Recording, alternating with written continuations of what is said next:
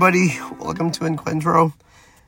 I'm uh, gonna try something different. I'm going to upload episodes uh, for the gospel reading for the following day, you know, rather than uh, do it uh, on the day itself. Uh, so that this way, you know, those of us who go to mass uh, the following day will already have an idea of what the what the gospel reading is going to be uh, for mass. So uh, this is uh, the gospel for uh, tomorrow, uh, Saturday, in the first week of ordinary time. Um, COVID wise, you guys know I've been dealing with my second bout with uh, with COVID. Uh, I'm feeling a little better than yesterday, so you know the vaccines work, obviously, and I'm really grateful for all the prayers. Uh, uh, I'm sure this is gonna pass, and you know we put all things in in the Lord's hands. Let's begin with a prayer of Saint Francis. In the name of the Father and of the Son and of the Holy Spirit. Amen. Lord, make me a means of your peace. Where there is hatred, let me sow love. Where there is injury, pardon. Where there is doubt, faith. Where there's despair, hope. Where there's darkness, light. And where there's sadness, let me bring joy. Divine Master, grant that I may seek, not so much to be consoled, but to console. Not so much to be understood, but to understand. Not so much to be loved, but to love. For it is in giving that we receive, it is in forgiving that we are forgiven, and it is in dying to ourselves that we are born to eternal life. Amen. The Gospel reading for today is taken from St. Mark, chapter 2, verses 13 to 17. Jesus went out along the sea, and all the crowd came to him, and he taught them.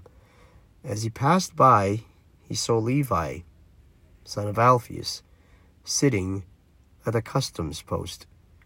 Jesus said to him, Follow me. And he got up and followed Jesus. When he was at table in his house, many tax collectors and sinners sat with Jesus and his disciples, for there were many who followed him.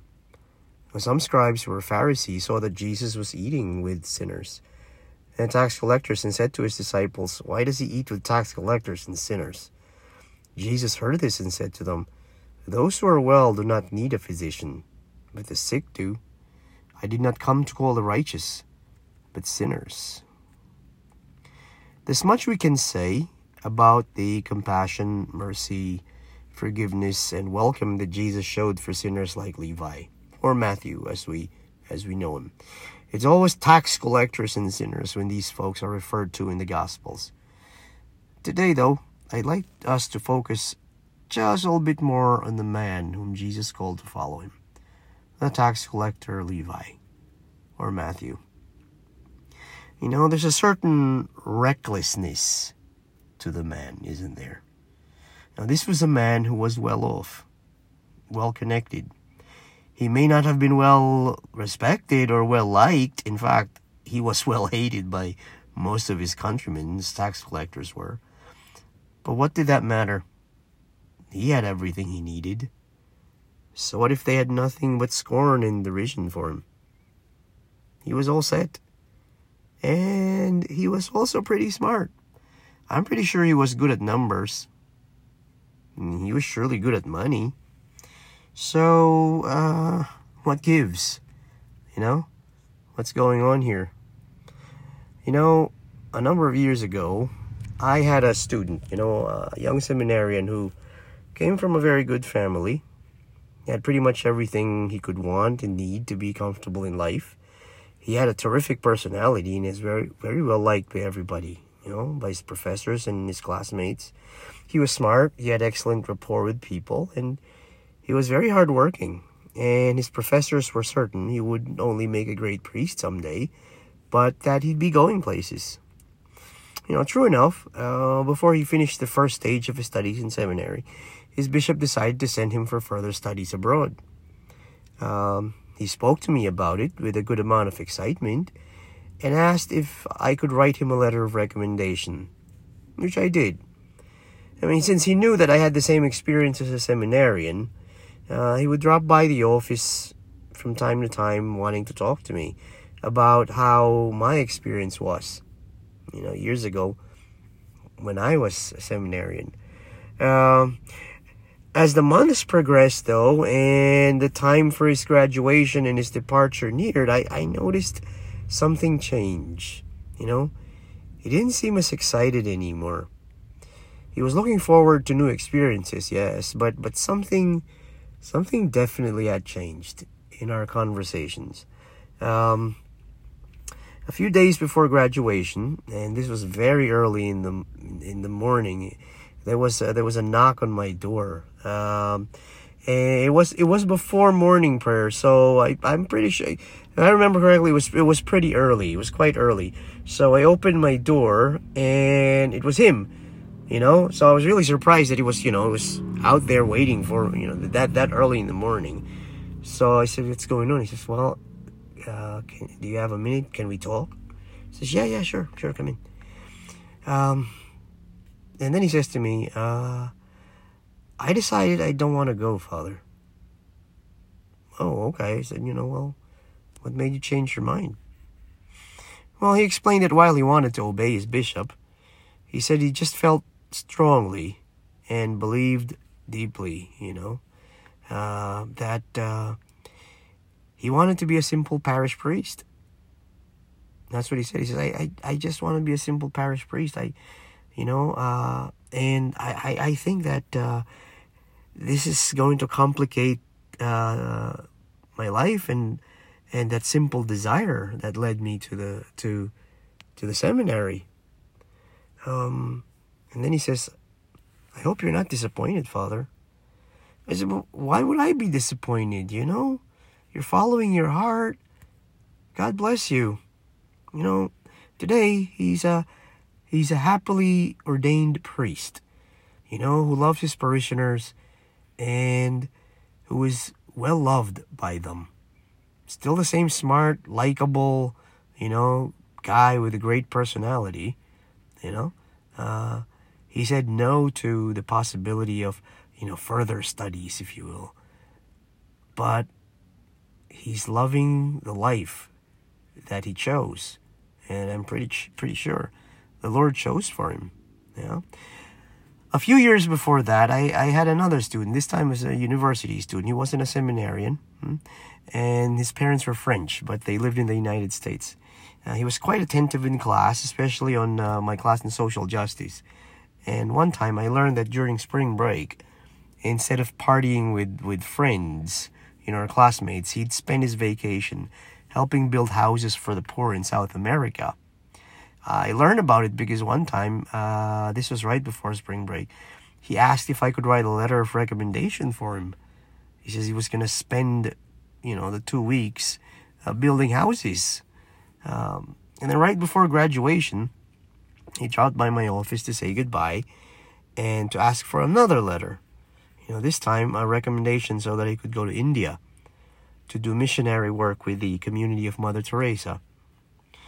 When he asked how long he was going to stay there and, you know, what his plans were, he was graduating, he was a young man, so I was thinking, you know, he had plans to to work and raise a fa- have a family, you know.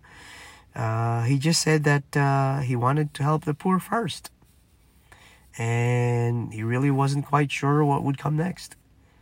And he stayed there for several years, doing missionary work. And from time to time, I'd get a, I'd get an email from him telling telling me you know how how happy he was with the work that he was doing. You know among all those who follow jesus matthew had the most to lose you know? Peter and andrew james and john they, they were fishermen. If things didn't work out with them following jesus they could easily go back to their old trade you know? There was always fish to catch. The other disciples were pretty much the same you know had this gamble that this risk that they took with this young rabbi falling through, they could just go back to their old lives and resume what they were doing before they followed Jesus. Not Levi, though, you know. He burned all his bridges completely. You know, with one action, in one moment of time, by one swift decision of his, he had put himself out of his job forever. You know, for having left his tax collector's job, there was no way he was going to get it back if things didn't work out with Jesus. You know, it takes a big person to make a big decision like that.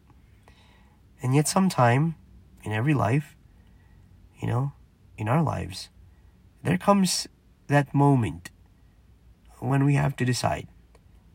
And when there's no looking back. A few years ago, I showed this film to my students. It, it was a sci fi flick about, about two brothers who lived in the uh, distant future when human beings were already genetically engineered so that all possible illnesses and physical weaknesses were already weeded out at the moment they were conceived. You know, the elder brother was genetically engineered uh, to be perfect, you know, in every way, physically and mentally, you know. Uh, but the parents, their parents, wanted to conceive their second son naturally. So instead of going through the scientifically recommended process, uh, the younger brother was conceived the natural way. The problem was, this guaranteed that he would not be as strong and illness free as his older brother. So he was born with a with a weak heart. You know, the, the, the brothers were very competitive though, and their favorite competition was to swim out into the ocean as far as they could go. And then, you know, when they started getting tired, they, they'd swim back. One time, uh, the brothers decided, after they had an argument, you know, wanting to prove who was the better brother, I guess. And so one time they decided they would do something that they've never done before, which is to just keep swimming until they just couldn't swim anymore. If only to see uh, who would last. So they did. One night, they went out to the beach, which wasn't that far from where they lived, and jumped into the ocean and just kept swimming. At one point, you know, the elder brother says to the younger one, I, I can't go on. We have to go back. No, the younger one said, we keep going. And so they, they swam some more. At some point, though, the, the elder brother could do it no longer, and so he started to swim back to the shore and the younger brother had no other choice but to follow. At some point, though, uh, the older brother started to sink, uh, no longer able to swim because he was just exhausted, you know, from what turned out to be quite the impossible bit. So the younger brother, seeing his older brother lose consciousness and begin sinking beneath the waves, swam towards him and saved him and brought him safely to shore. And so the two of them lay there on the beach for some time, you know, as the younger brother uh, waited for his older brother to to come to. And when he did, you know, uh, the older brother looks at his younger brother and says to him, How'd you do it? Do what? The younger brother asked. How'd you beat me? You're the one with a weak heart. I'm genetically engineered to beat you in every single way. It's it's not possible. So how'd you do it? What's your secret? The younger brother said, I never prepared for the swim back. What? The older brother asked. What do you mean? I never prepared for the swim back. Matthew never prepared for the swim back. He placed all his bets in Jesus. He never made provisions just in case his following of Jesus didn't work, or if the entire enterprise this young rabbi was starting failed. No, no, there was no calculation in Matthew. He just went all in. The possibility that Jesus might fail did not even cross his mind and neither did the possibility that his joining Jesus' band of disciples might turn out to be something disappointing. Or if the thought did in fact cross his mind, In no way did it figure into his decision to leave everything behind and follow Jesus. Matthew made no preparation for the swim back. For many, it isn't only following Jesus that involves a lot of calculations, a lot of making sure that just in case it doesn't work, then I got something to fall back on. Matthew had nothing to fall back on. Nothing but Jesus himself. What's true of following Jesus is true of life. There's something to be said about taking manageable and calculated risks. We shouldn't simply throw all caution to the wind. But when it comes to the most important things in life, like love, serving others, care, compassion, kindness, justice, and fairness, generosity, and a host of other things that make life truly worthwhile, those who calculate, those who are constantly making provisions for the swim back, they never really get to taste what it means to put their all into something and to risk all in order to achieve it. Matthew, the tax collector, followed Jesus out into the deep. Oh, there's go there goes one of those motorcycles. He followed Jesus out into the deep, and he made no provision for the swim back. Yet he gained everything back because of it, and more. In fact, in giving up everything to follow Jesus, he lost nothing and gained everything. You know, there's lines in St. Augustine's Confessions that I always love to repeat to myself when I feel like calculating and making provisions for the swim back. When fear, worry, and anxiety begin to creep into my heart, my mind, and my soul. Cast yourself upon the Lord and do not fear, St. Augustine says. He will not withdraw himself lest you fall. Make that leap without anxiety.